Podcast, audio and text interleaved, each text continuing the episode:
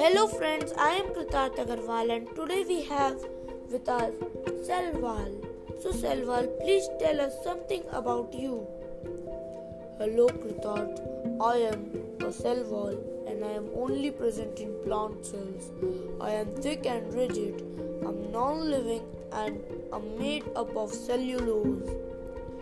Now Kritarth, tell me something about yourself. Sure Cell Wall. I'm a human being and I'm made up of a bony skeleton.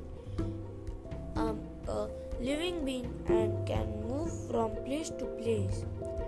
So, Cell Wall, what is your function in a plant cell?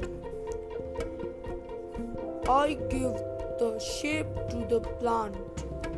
I protect the plant cell from any injuries all nutrients pass through me. Tell me something about your functions, Kritarth. Sure, Cell Wall. I have different functions, the organ system to perform different functions.